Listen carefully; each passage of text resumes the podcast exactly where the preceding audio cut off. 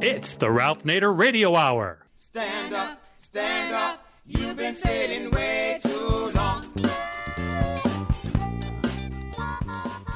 Welcome to the Ralph Nader Radio Hour. My name is Steve Skrovan, along with my co-host David Feldman. Hello, David. Good morning, Steve. And David, we're both looking forward to this coming Sunday, October 17th at 4 p.m. Eastern Time, 1 p.m. Pacific. We're going to have a virtual Congress Club meeting, and we want to hear your stories and share strategies to keep holding Congress accountable. That's what Ralph always says it's the Congress, it's the Congress. So if you're a Congress Club member, look out for an invitation from us. And if you're not a member, become a member. We've got a lot of RSVPs so far. Keep those RSVPs coming. Go to the Ralph Nader Radio Hour website, and in the top right margin, click on button labeled Congress Club to get more information. And guess what? We also have the man of the hour, Ralph Nader. Hello, Ralph.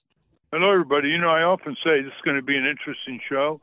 Well, listeners, you're never going to hear a show like this in a long time about the issue of imperial war and what soldiers go through. I completely agree, Ralph. And last week on the program, we explored the oxymoron of humane war and concluded that trying to convince ourselves that war can be humane only makes for more war.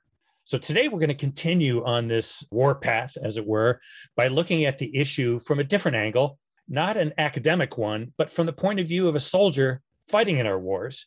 In his new book, Un American A Soldier's Reckoning of Our Longest War, West Point graduate Army Ranger Eric Edstrom examines his experience serving in the US Army during our war in Afghanistan. What motivated him to join the military? Did the dream of serving a noble cause ever bump up against the reality on the ground? What was the reality on the ground? Most often, when those of us here stateside discuss or debate war, it's all so abstract. What is war really like, not only for the Americans serving overseas, but also for the people who live in the countries we invade? We'll be discussing that and much more with Mr. Edstrom. Our second guest will be Garrett Reppenhagen from Veterans for Peace an organization that's been working tirelessly for decades to expose the full costs of war, build a culture of peace, and heal the wounds of war. Some of their recent initiatives include the climate crisis and militarism project, truth in recruiting, and gamers for peace. Looking forward to hearing about that. Earlier this month, Mr. Reppenhagen and other activists from Veterans for Peace and Code Pink led demonstrations outside Creech Air Force Base near Las Vegas to protest the U.S. military's use of drones for surveillance and airstrikes. We'll ask him about those drone protests and the organization's efforts to educate, advocate, provide veteran services, and work to end all wars. As always, we'll check in with our indefatigable corporate crime reporter, Russell Mokhiber. But first, let's take a look at war from the ground up. David? Eric Edstrom is a graduate of West Point and U.S. Army Ranger School, and he is a veteran of the war in Afghanistan. He's the author of Un American, A Soldier's Reckoning of Our Longest War. Welcome to the Ralph Nader Radio Hour, Eric Edstrom. Thank you, David. Welcome indeed, Eric. I mean, you ought to be commended for writing a book like this. I've often been very upset that soldiers are not given voice. They're flattered by the politicians that get them in these criminal wars of aggression. And I guess the expectation is that soldiers will respond with public silence about what they saw and experienced. I remember there was a professional poll of soldiers in Iraq in the field. It came out, I think, January 2005. It was approved by the Pentagon to conduct this poll, and slightly over 71% of the soldiers said that the U.S. should get out of Iraq in six months or so, including a slim majority of Marines. And then over 10 years ago, there was a large gathering, winter soldier gathering outside Washington on a weekend where the soldiers spoke from the heart and from their minds. It was almost totally ignored by the media, including much of the independent media. And then there was this ban on the press not taking photographs of soldiers mortally injured on the ground or otherwise affected by shrapnel. You weren't supposed to allow the American people to see that because when they saw it coming out of Vietnam, they tended to be more worried about getting out of Vietnam. And to top it off, Eric, you and I and several thousand other veterans are members of the Veterans for Peace. out of St. Louis, and uh, I just looked at their budget. And their budget, their whole annual budget, is equivalent to one week's pay by the CEO of Lockheed Martin. One week's pay without benefits, I might add.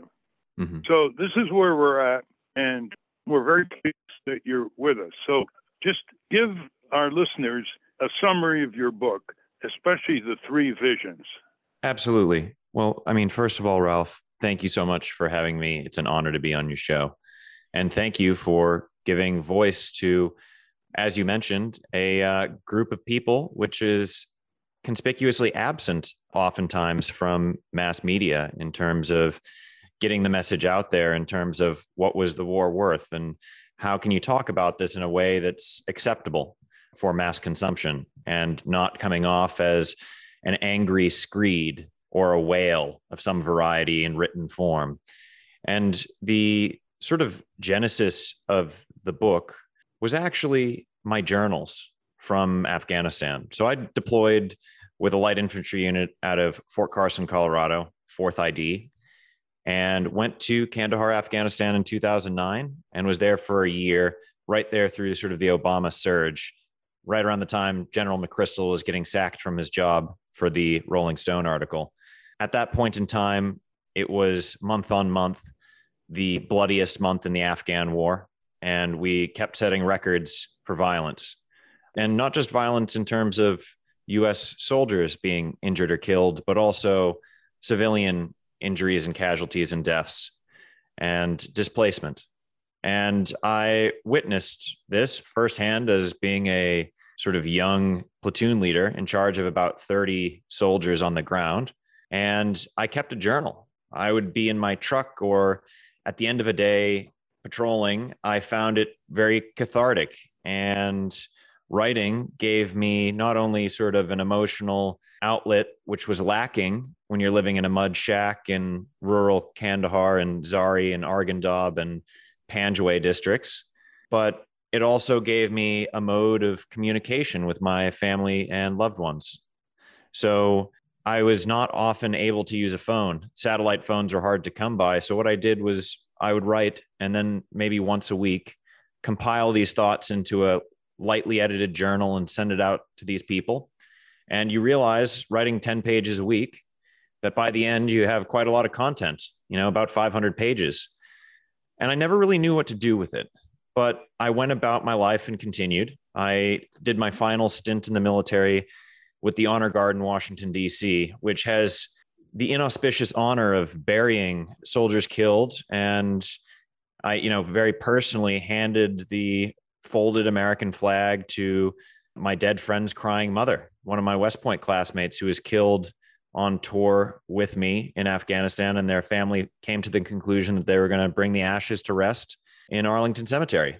So my final two years, although not in a war zone, were not fully devoid of war's harms and, and witnessing that, although in a different context.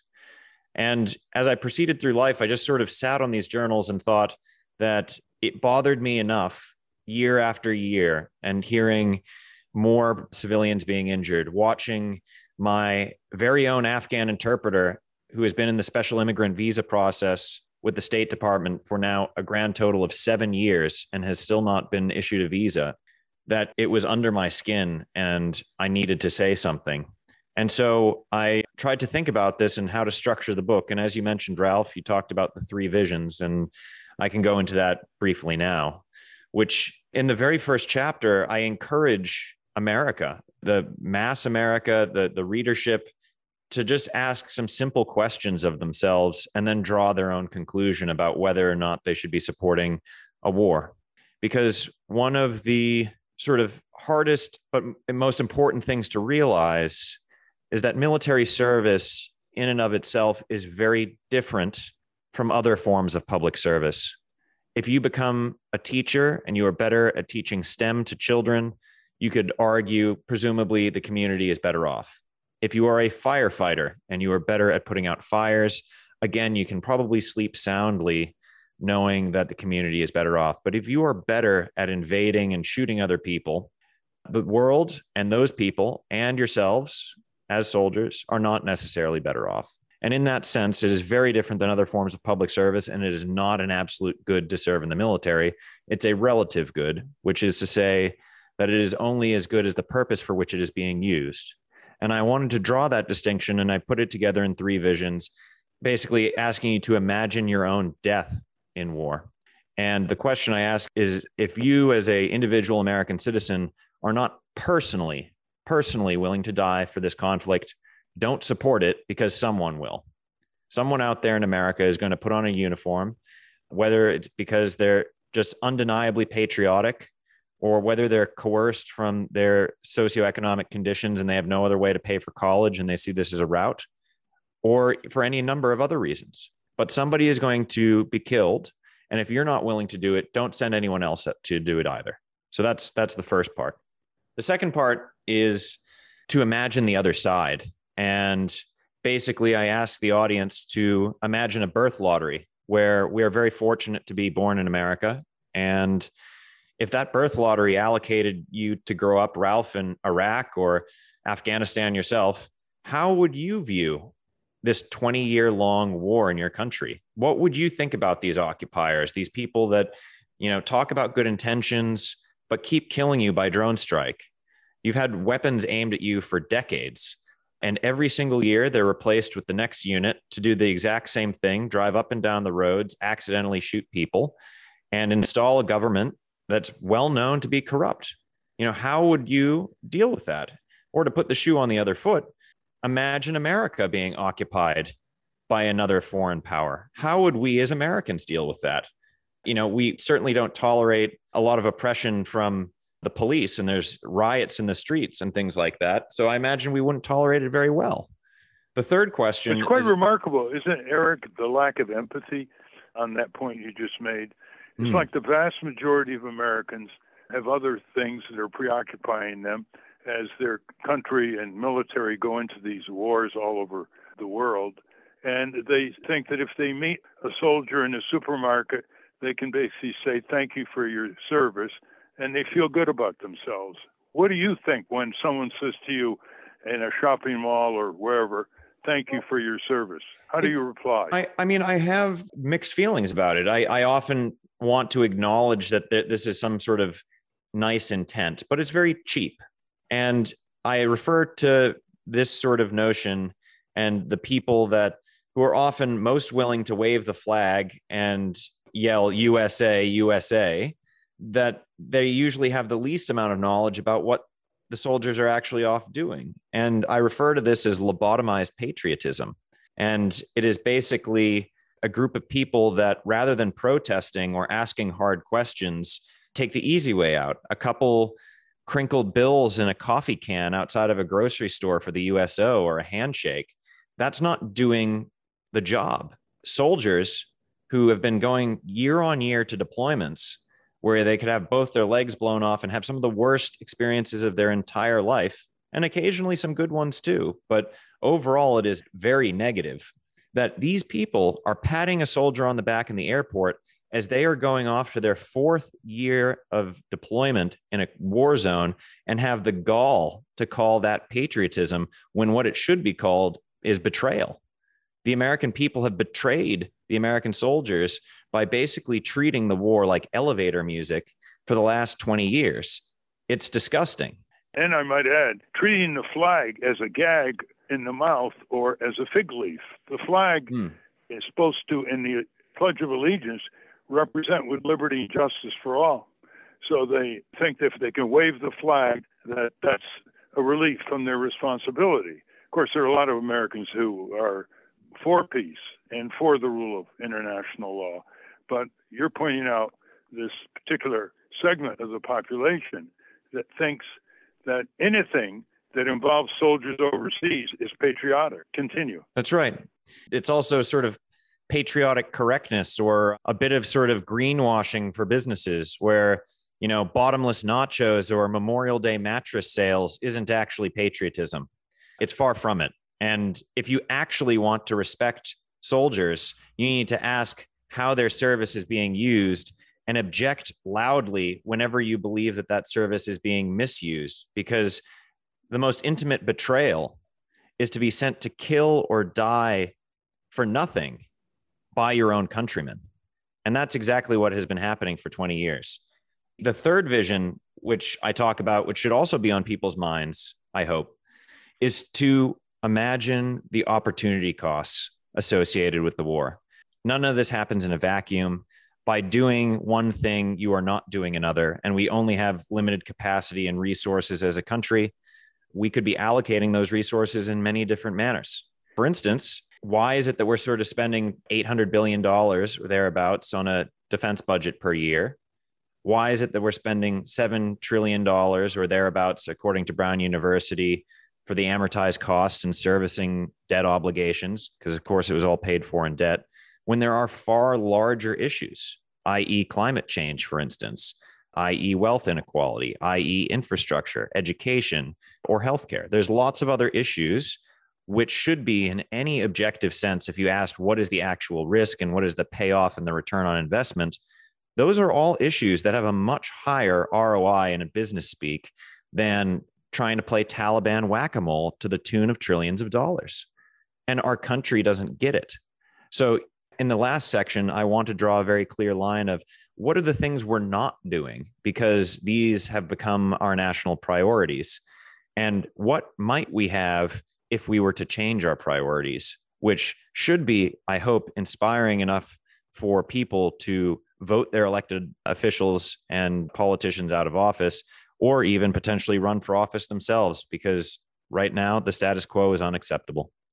So well said. We're talking with Eric Edstrom, the author of Un American, A Soldier's Reckoning of Our Longest War. It should be a bestseller. It's a perpetual book, it doesn't go out of date. And you should send it to your library listeners, have discussions in your living rooms about it because we're still in these endless wars and what Eric has narrated continues to be replicated. I wanted to ask you, Eric, how did you deal over there with the pleas of the natives, the agony, the screaming, the shouts, and whole families being blown up? How did you relate to all that? Did that get into your diary in any specific way? And what about your uh, fellow soldiers? Did they develop a kind of steely response to it? in order to protect themselves from a moral injury? It's a great question. I describe in the book, I try to draw an image of when you're there and the show must go on, that you're effectively taking these sort of dark emotions and complex, confusing feelings that are very intense.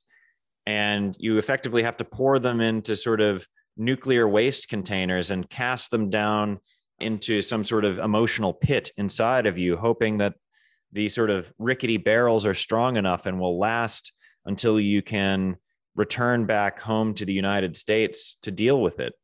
That you can't afford a lot of emotional spillover because there just isn't really a lot of time to process it because every day you're out on patrol every you know moment in many cases you have that lingering feeling that you need to look over your shoulder and, and keep looking for suspicious activity.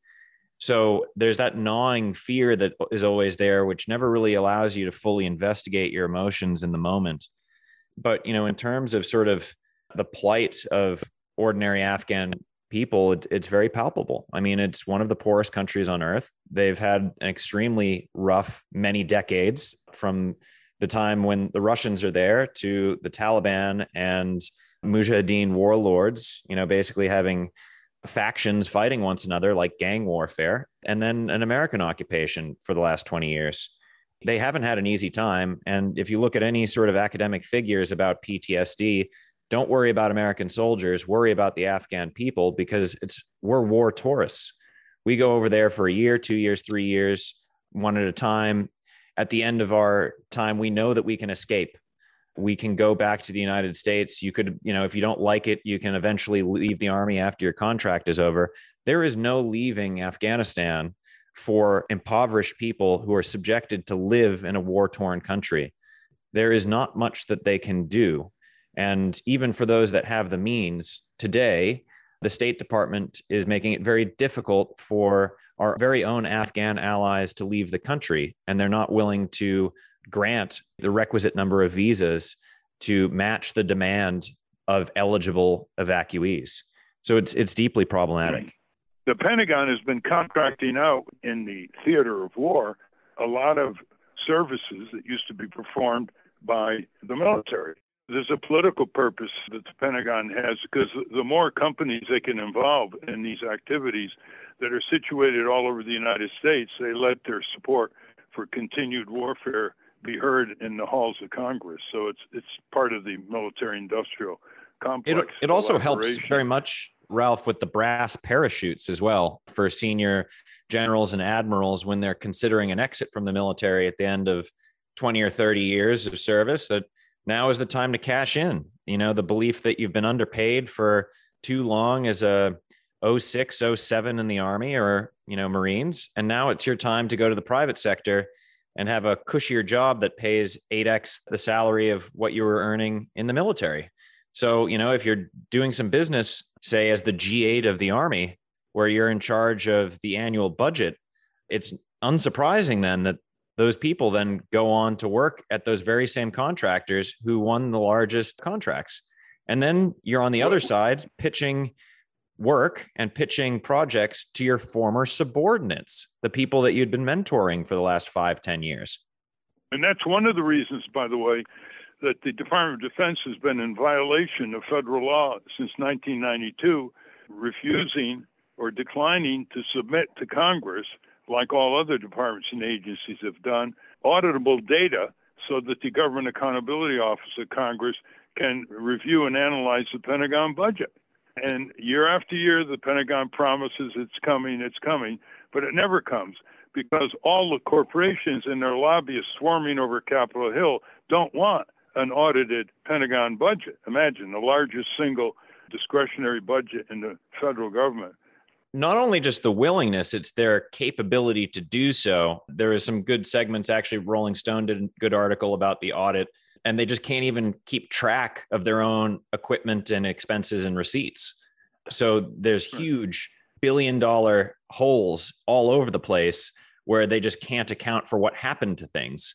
So that is the other problem making the audit particularly tricky is that it's to th- give money to the military is to throw it into a black hole that has never been in any fiduciary way responsible about it. Precisely. And listeners should know that some of these exposes come from military audits inside the Pentagon itself. They warn about spare parts. You're spending huge amount of money for spare parts because you can't locate where they are in factories in the U.S. and around the world. The inventory system has broken down. A personal question, Eric. You graduated from West Point, and I've spoken to all the military academies, the West Point, the Naval Academy, the Air Force Academy. It's quite an experience because the participation in the great halls is a command performance. So you, you speak to just about every student at these military academies. And I always ask the superintendent or whoever introduces me a question. I say, Does West Point have a student newspaper? And they say, No, we don't. I said, Well, you know, this is where they can talk about and discuss the big questions of foreign and military policy. It's a good experience.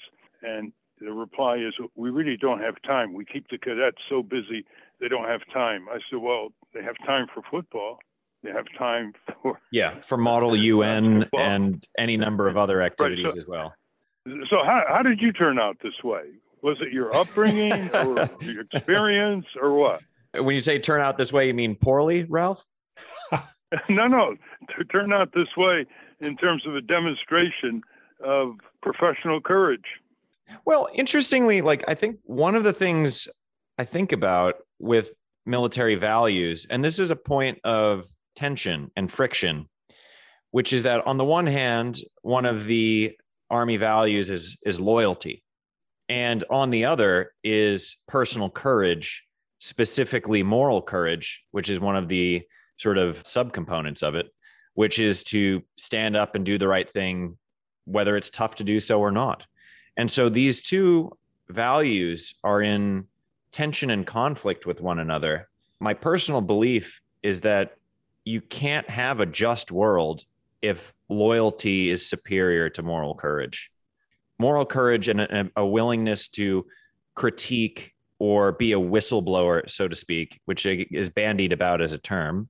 But if you're unable to do that, you will not have a just world. You will have sycophants and and bad things happen when people follow orders and direction blindly without questioning it. The best teams I've ever been a part of are very transparent about what is going well and what isn't. And those are teams that win. And it is concerning to me from a performance standpoint that in some cases the military seems unwilling to learn or discuss plainly the issues of its failures, not only in selection of war, prosecution of war, retreating from the war and leaving behind hundreds of thousands of Afghan allies, for instance, or the costs associated with it. Um, so there needs to be a reckoning around creating a mirror in these institutions where you can look yourself in the face hmm. and your actions and take a different path. Well, you've really thought this through. When the book came out, A Soldier's Reckoning of Our Longest War, did you get any response from Congress, which collectively is a check writing ink blot when it comes to the military budget? Did any senators or representatives reach out? Was there any possibility of you testifying? No, I, there, I was never invited to testify before Congress. I haven't had any individual congressmen or senators reach out regarding the book specifically. I mean, I have gone to my congressman office, who's Congressman Stephen Lynch of the 8th District of Massachusetts, and personally went into his office in 2017 talking about the war, talking about the broken SIV process where we're abandoning all of our Afghan allies, including one of my own. And he did absolutely nothing about it for four years since that date in 2017. And even now, when I called actually their office again a couple weeks ago and spoke to one of the staffers, when I asked about what could be done to fix some of these issues, the response was, quote, there's nothing we can do. And he's one of the more progressive No, I mean he's from Massachusetts, but he is he is yeah. hawkish in terms of the spectrum. I mean, like, yes, there are no Republican congressmen in Massachusetts, but he is the more conservative of all of them. He's certainly no Ayanna Presley, that's for sure. He's far more right and more hawkish on some issues than Seth Moulton, who's actually a war veteran. That's interesting. On some domestic policies, he's pretty good, but you're probably right on the military. Even Elizabeth Warren supports the military budget and doesn't want to challenge Raytheon. Let me ask you this question. It's really intrigued me. What has been the response of the major veterans organizations to this book, American Legion, Veterans of Foreign Wars. I mean, recently you spoke to the National Convention of the Veterans for Peace, but these other organizations are vastly bigger in number and more influential in Washington. Did they give you the cold shoulder, or did they invite you to speak, or did any of their officials make a comment about your book? No, I mean, the VFW certainly hasn't. It's usually the smaller sort of more lefty or progressive groups that are willing to talk about this message. There are some you know more libertarian and sort of fiscal responsible republicans that also want to talk about you know military spending for instance most folks aren't really that interested to talk about the morality and sort of asymmetric injustice of the conflicts themselves and how america would never tolerate the things that we do to other countries and if you look at the definition of what terrorism is, you know, it's very interesting that, you know, if a drone strike were to happen in America or if an American were dragged off to a black site to be tortured, these would uncontroversially be called terrorism. But when we do it to other countries, it's very conveniently called counterterrorism. So having those discussions with various political groups, unless they're radically open minded, are usually not too keen to hear that message. The veterans themselves, though, you know, I'm I'm getting some very warm receptions from. At this point, we're going to have Steve read a part of a remarkable article by a friend of yours who was a former Marine infantry officer. And he wrote this astonishing personal account in the Washington Post, August 20, 2021. And it's the eyewitness account of remote warfare. Can you read some of the excerpts, Steve? we'll get a reaction from Eric. Yes, this is from Ian Cameron in the Washington Post. He wrote it in August, on August 20th of this year. And Ian writes For nine months in 2018 and 2019, roughly the 18th year of America's war in Afghanistan, I directed airstrikes against the Taliban from an operations center made mostly of plywood in the middle of the Helmand Desert in southern Afghanistan. Our team of intelligence, artillery, and aviation specialists deployed some of the world's most sophisticated technology against Taliban fighters who were primarily armed with rifles designed during World War II. We tracked and hunted these militants for hours every day with multi million dollar indefatigable Reaper and Predator drones. We guided A 10 Warthogs, F 18 fighter jets, or Apache helicopters to these targets, and the drone's high powered cameras provided intimate portraits of the effect of well aimed steel and explosives on human flesh. I oversaw these airstrikes every day in a neat eight hour shift, pretty much the only regular schedule I ever had in the Marines. I'd wake up in my quote unquote can, a small but comfortable air conditioned metal container outfitted with a bed, desk, and a dresser. I would take a hot shower and shave, and then walk 100 feet over to the cafeteria for a breakfast of eggs, bacon, and Cheerios. Afterward, I crossed a small, dusty road lined with porta johns to arrive at the operations center. I brewed a pot of coffee and th- took over my shift at 8 a.m. I killed men for the next eight hours. Unquote. That's from Ian Cameron in the Washington Post. And he continues in a lengthy article of what he did, how they avoid killing civilians, including children. Give us your reaction to this, Erik. Well, I personally know Ian actually as an acquaintance. He's a few years younger than me. He went to the Naval Academy, but I had the chance to meet him when both of us were studying at Oxford in the UK. And, you know, we're pleasant with one another and hung out at a couple veterans and other sort of events and stuff like that and stayed in contact. And we were writing to one another via email after his tour and he said, "Look, you know, I'm open-minded. I'll I'll pick up your book." And then he went on to say that he found a, parts of it very confronting and forced him to think about, you know, what he was doing. And it made me feel like I was able to reach someone when on the day that that news article by the Washington Post was published by Ian that he reached out to me again and thanked me saying that the book was sort of a instigator for writing this and it made him sort of think more deeply about his work and he wrote an incredibly impressive piece and hopefully his piece resonates with other people and they go on and do the same thing. And in a matter of time i hope that the narrative around not only these wars but american sort of military interventions changes. And i think that the writing is on the wall that it will. I think that in this year in 2021 it's unlikely that we're going to make another American Sniper or Lone Survivor, this sort of war porn film that we would do in the mid 2000s or early 2010s.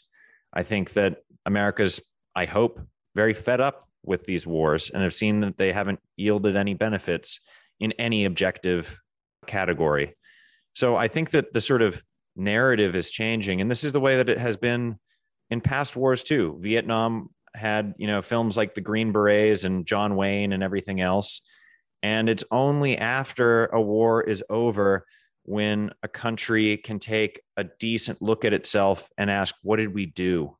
And that's when you sort of see other films and art, you know, around Platoon or Full Metal Jacket that came out much later. And I'm hoping, unlike the Vietnam War, that we actually properly learn the lessons so we don't condemn future generations to stupid warfare instead of focusing on issues that actually matter, that actually impact a far larger number of people, like the climate crisis.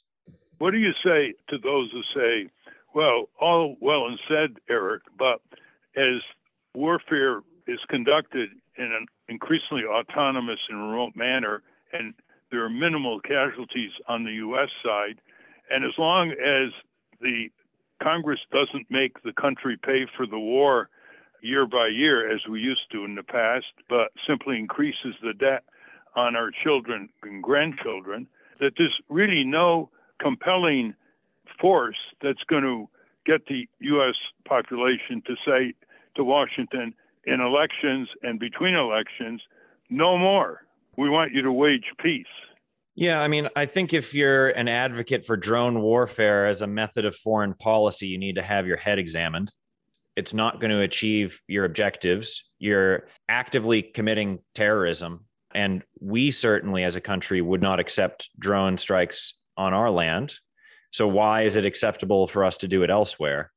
And if there ever was a point where let's just say China becomes far more wealthy than the United States and we continue to fetter away our advantages as a country, that we have set a horrendous legal, moral, and ethical precedent by doing these things in other countries, because then other countries could just as easily do it to us with whatever future technology exists.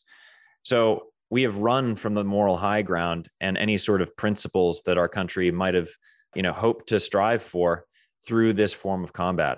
And I hope that it is relegated to the historical dustbin. The problem is that it's hard to prevent retaliation someday. For example, Trump ordered the execution of General Soleimani, the top general in Iran, when he was visiting Iraq at the Iraq airport. And suppose they retaliated and even the score with a top U.S. general. Then you'd have like 90% of the American people wanting to blow Iran apart. So, what is the defense against that kind of provocatory retaliation that we caused in the first place? I mean, I hope it's an honest reflection of what that yields you, that you're not going to achieve your objectives through those means. That if you, for instance, are an American citizen, the likelihood that you are going to be killed by a foreign born terrorist, according to the Atlantic, is lower than your own furniture falling on top of you and killing you. You're more likely to die of bees or dog bites than terrorists. It just isn't a factor in the grand scheme of things of what is a threat and what is not. So we should not divert our assets and basically steal from future generations to invest in terrible wars when there are far larger risks. So, you know, if we are a country that is trying to keep the world safe for democracy, and that's a lofty ambition, but let's just say it's true. If we're trying to keep the world safe for democracy, the first thing that you need to do is make sure that we're able to have life on it and that it is preserved and that the, the planet is able to exist and function without cultural and social collapse. So, I mean, that should frame the priorities of what we should be focusing on which is far more in the category of, of the climate crisis, which is going to affect far more people than small random acts of terrorism, which, to your point, Ralph, can't be fully prevented. You can't fight a war based on terrain denial, which is to say that wherever you are, there is always somewhere else where a capable insurgent or enemy or terrorist would be able to go. It's not possible for America to be looking at every single apartment in England or Somalia or a storage facility in Arizona. There are a million places people could potentially operate, and we just can't be everywhere. So, what is a better idea is to not instigate the anger and the hatred that would produce terrorists by doing some of the tactics that we do on a regular basis systemically as a military against these people. And it'd be a good idea if we want to promote democracy abroad to be a democracy ourselves and let Congress decide, not the presidency under both parties, when we go to war. Hundred percent agreement. Uh, unleash drone warfare. Absolutely. I think it would be good if the Veterans for Peace had you and Ian Cameron and many others who've been on the ground protesting have sort of a national tour where you have town meetings with people all over the country in order to wake up the citizenry to their own strength on 535 members of Congress who can turn this situation around. So mm. I hope you think about that. Unfortunately, we are out of time. Our next guest is the executive director of Veterans for Peace. So thank you very much. We've been talking with Erik Edstrom, the author of the book Un American A Soldier's Reckoning of Our Longest War. And if you are part of a peace group, this is essential reading. If you're part of a citizen group, you better read it if you want to rebuild this country and not spend trillions of dollars blowing up other parts of the world and creating even more enemies against our national security. Thank you very much, Erik. Thank you, Ralph. We've been speaking with Erik Edstrom. We will link to his book, Un American, at ralphnaderradiohour.com.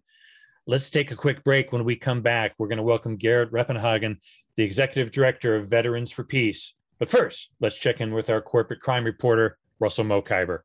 From the National Press Building in Washington, D.C., this is your Corporate Crime Reporter Morning Minute for Friday, October 15, 2021. I'm Russell Mokhiber. Corporate criminal law doesn't exist, and it never has. That's the conclusion of two rising young stars in the corporate crime academic world Iowa law professor Mihalis Diamantis and Michigan Ross School of Business professor Will Thomas in a new article titled, But We Haven't Got Corporate Criminal Law. Criminal justice has four distinctive features, they argue. It utilizes uniquely demanding procedures procedure to target the worst offenders with the harshest penalties and society's deepest moral condemnation. The United States purported system of corporate criminal justice lacks all four features, they argue. The biggest corporate criminals routinely sidestep all criminal procedure and any possibility of conviction by cutting deals with prosecutors, trading paltry fines and empty promises of reform for government press releases praising their cooperation. For the Corporate Crime Reporter, I'm Russell Mokhiber. Thank you, Russell. Welcome back to the Ralph Nader Radio Hour. I'm Steve Scrovan along with David Feldman and Ralph. With our next guest, we're going to continue our anti-war theme. David? Garrett Reppenhagen is Executive Director of Veterans for Peace and a U.S. Army veteran. Welcome to the Ralph Nader Radio Hour, Garrett Reppenhagen. It's an honor. Thanks. Yeah, welcome, Garrett. And I just want to note that just a few days ago, you joined Veterans for Peace members and Code Pink in protesting outside Creech Air Force Base in Indian Springs, Nevada, to urge the United States to stop using drones for surveillance or airstrikes. And you were there right up front as one of the protesters. What do you think you achieved by that? Did you get any press? We did get some press. Yeah, thank you. It was over seven days of actions and protests, mostly at dusk and dawn when they have the major shift changes at Creech Air Force Base. It's about 40 miles outside of Las Vegas in the desert there near the Nevada test range where the nuclear weapon testing occurred. And it's you know it's a heavy run base. They they run thousands of missions out of that base all over the world. You know and drone controllers and operators are firing munitions at people all around the world that are piling the drones right there in air conditioned boxes at Creech Air Force Base. So we shut down the base gates a handful of times. We did a lot of great direct reach out to drone operators and base personnel with our younger veterans, asking them, you know, to resist, following the footsteps of folks like Daniel Hale, blow the whistle, or even attempt to get conscientious objector status and and stop doing what they're doing. So, you know, I think we made an impact. We got some press, and most of all, we connected with a lot of base personnel, which is is really critical in our mission. Tell us about Mr. Hale. Well, Daniel Hale was a drone operator and took a very bold step and, and released information that eventually uh, helped create a documentary, The National Bird. And it's, you know, a lot of the stuff that Daniel Hale revealed, I think, was eye opening for the public that really showed the truth about collateral damage, very poor target identification that leads to incredible amounts of innocent civilian casualties and deaths and as we saw in the, the withdrawal from Afghanistan, where uh, I believe it was seven children were killed in a drone strike of false identification in an urban area in Kabul during the withdrawal. So that that's very common. And in the rural areas in Afghanistan, people live in terror, absolute terror of the oppression of, of possible drone strikes, indiscriminately killing them, whether they're picking pine nuts or going to a wedding or just going across town. So, you know, it's these types of weapons only create enemies of the United States and just really legitimizes you know extremism and radicalism against the western world because we use such weapons of oppression and it's not helping our national security any. Why don't you describe in some detail what's going on at creech air force base? They, they sit in front of councils how many of them how many do they launch over a period of time? Give us a flavor of all this. And how many countries do they unleash these drones in? Well, the drone strikes are all over the world. You know, areas in the Middle East like Afghanistan, Iraq, Syria, Yemen, you know, all over Asia, South Pacific. They're used in Africa and all the drones are operated in bases like Creech. There's a handful of others like Beale, uh, Hancock. There's one in New Mexico, and you know these bases. Yeah, these teams of operators. It takes more than one person to operate and fire a drone, so it's an entire team that's managing, piloting, target identification, firing systems, and it really takes a group effort. And yeah, it's, it's not all Air Force personnel. There's civilian contractors employed as well that are, that are taking roles in this. Bases like Creech Air Force Base, there's thousands of missions every week that drone operators are using. They call that base the tag name, even under the plate when you drive into the base where it says Creech Air Force Base, it, they call it the home of the hunters. And if that gives you kind of any perspective, they're hunting human beings from that base. And, you know, folks go and operate drones all day with their Starbucks coffee and you know they get done at the end of the day they go back into las vegas spend time with friends and family and get up the next day pick up their starbucks on the way to work and kill people again the next day.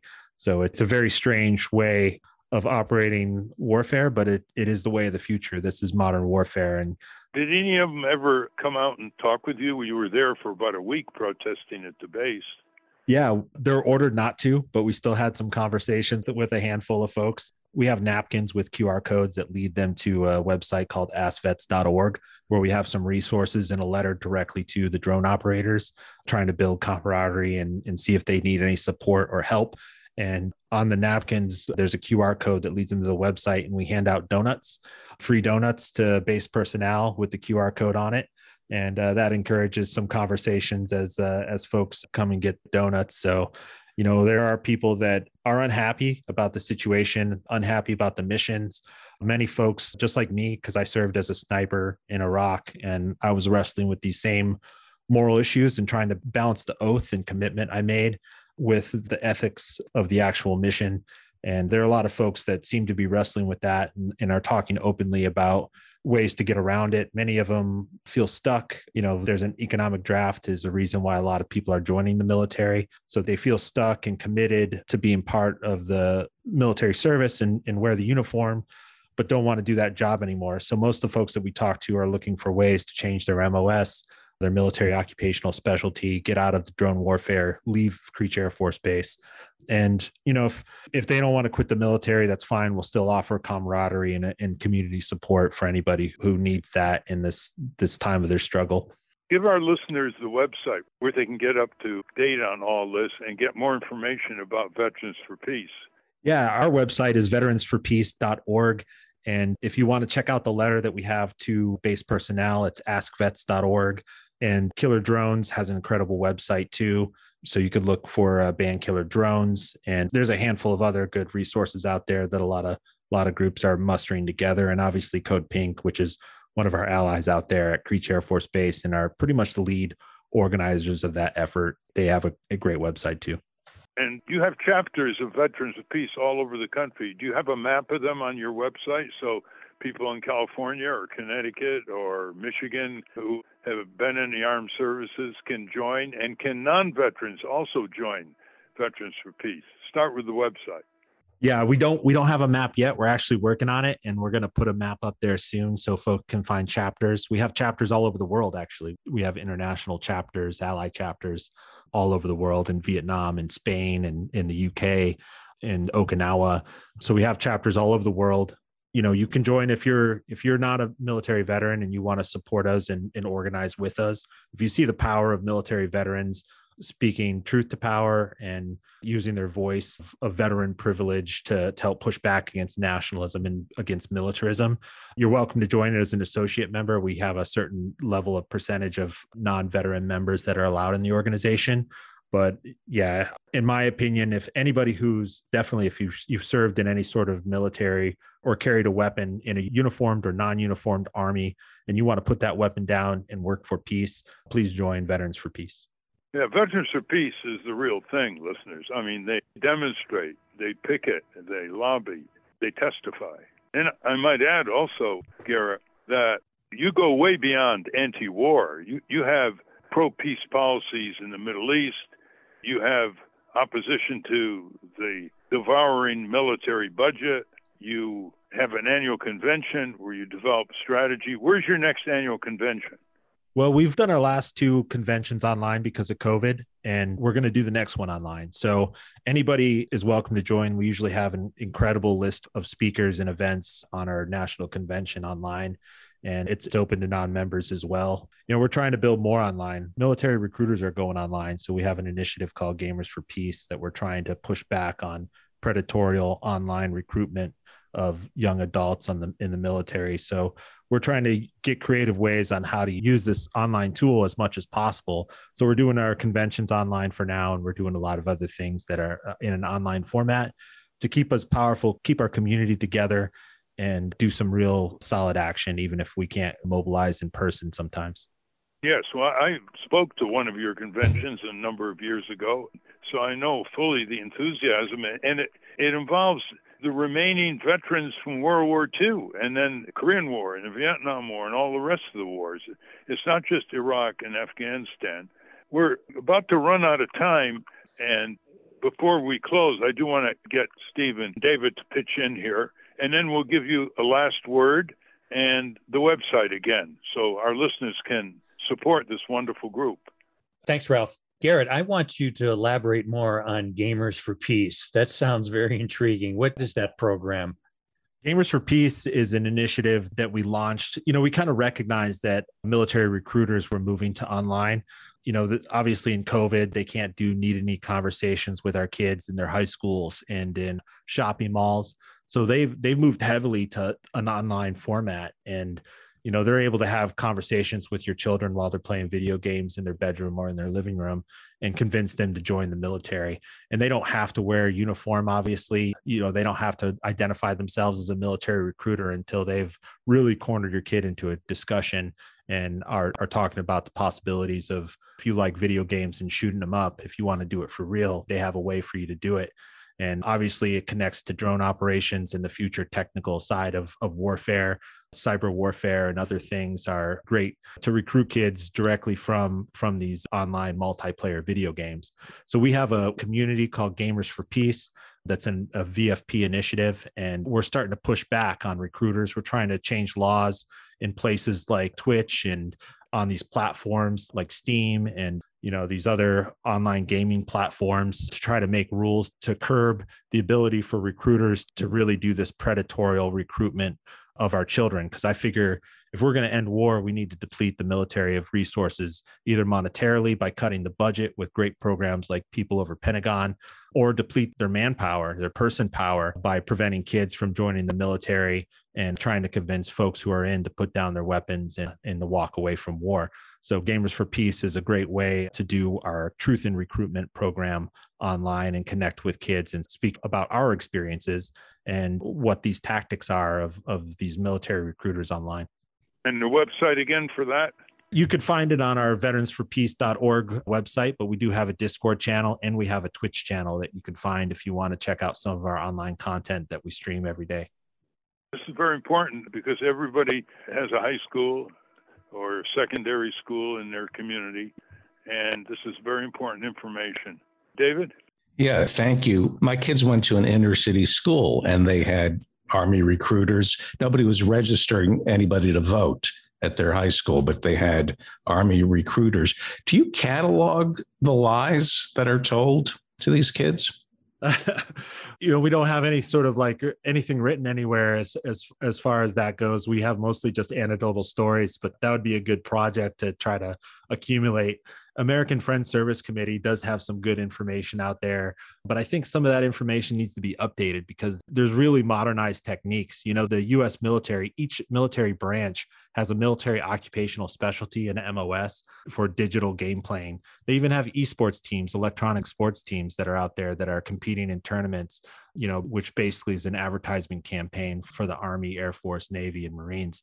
So uh, it's pretty crazy uh, some of the stories that we hear from kids that are are being approached by recruiters online and how they get them to get into one-on-one conversations or group chat rooms or other things to have these conversations with them and and really try to and sometimes bully or, or trick them into joining the military.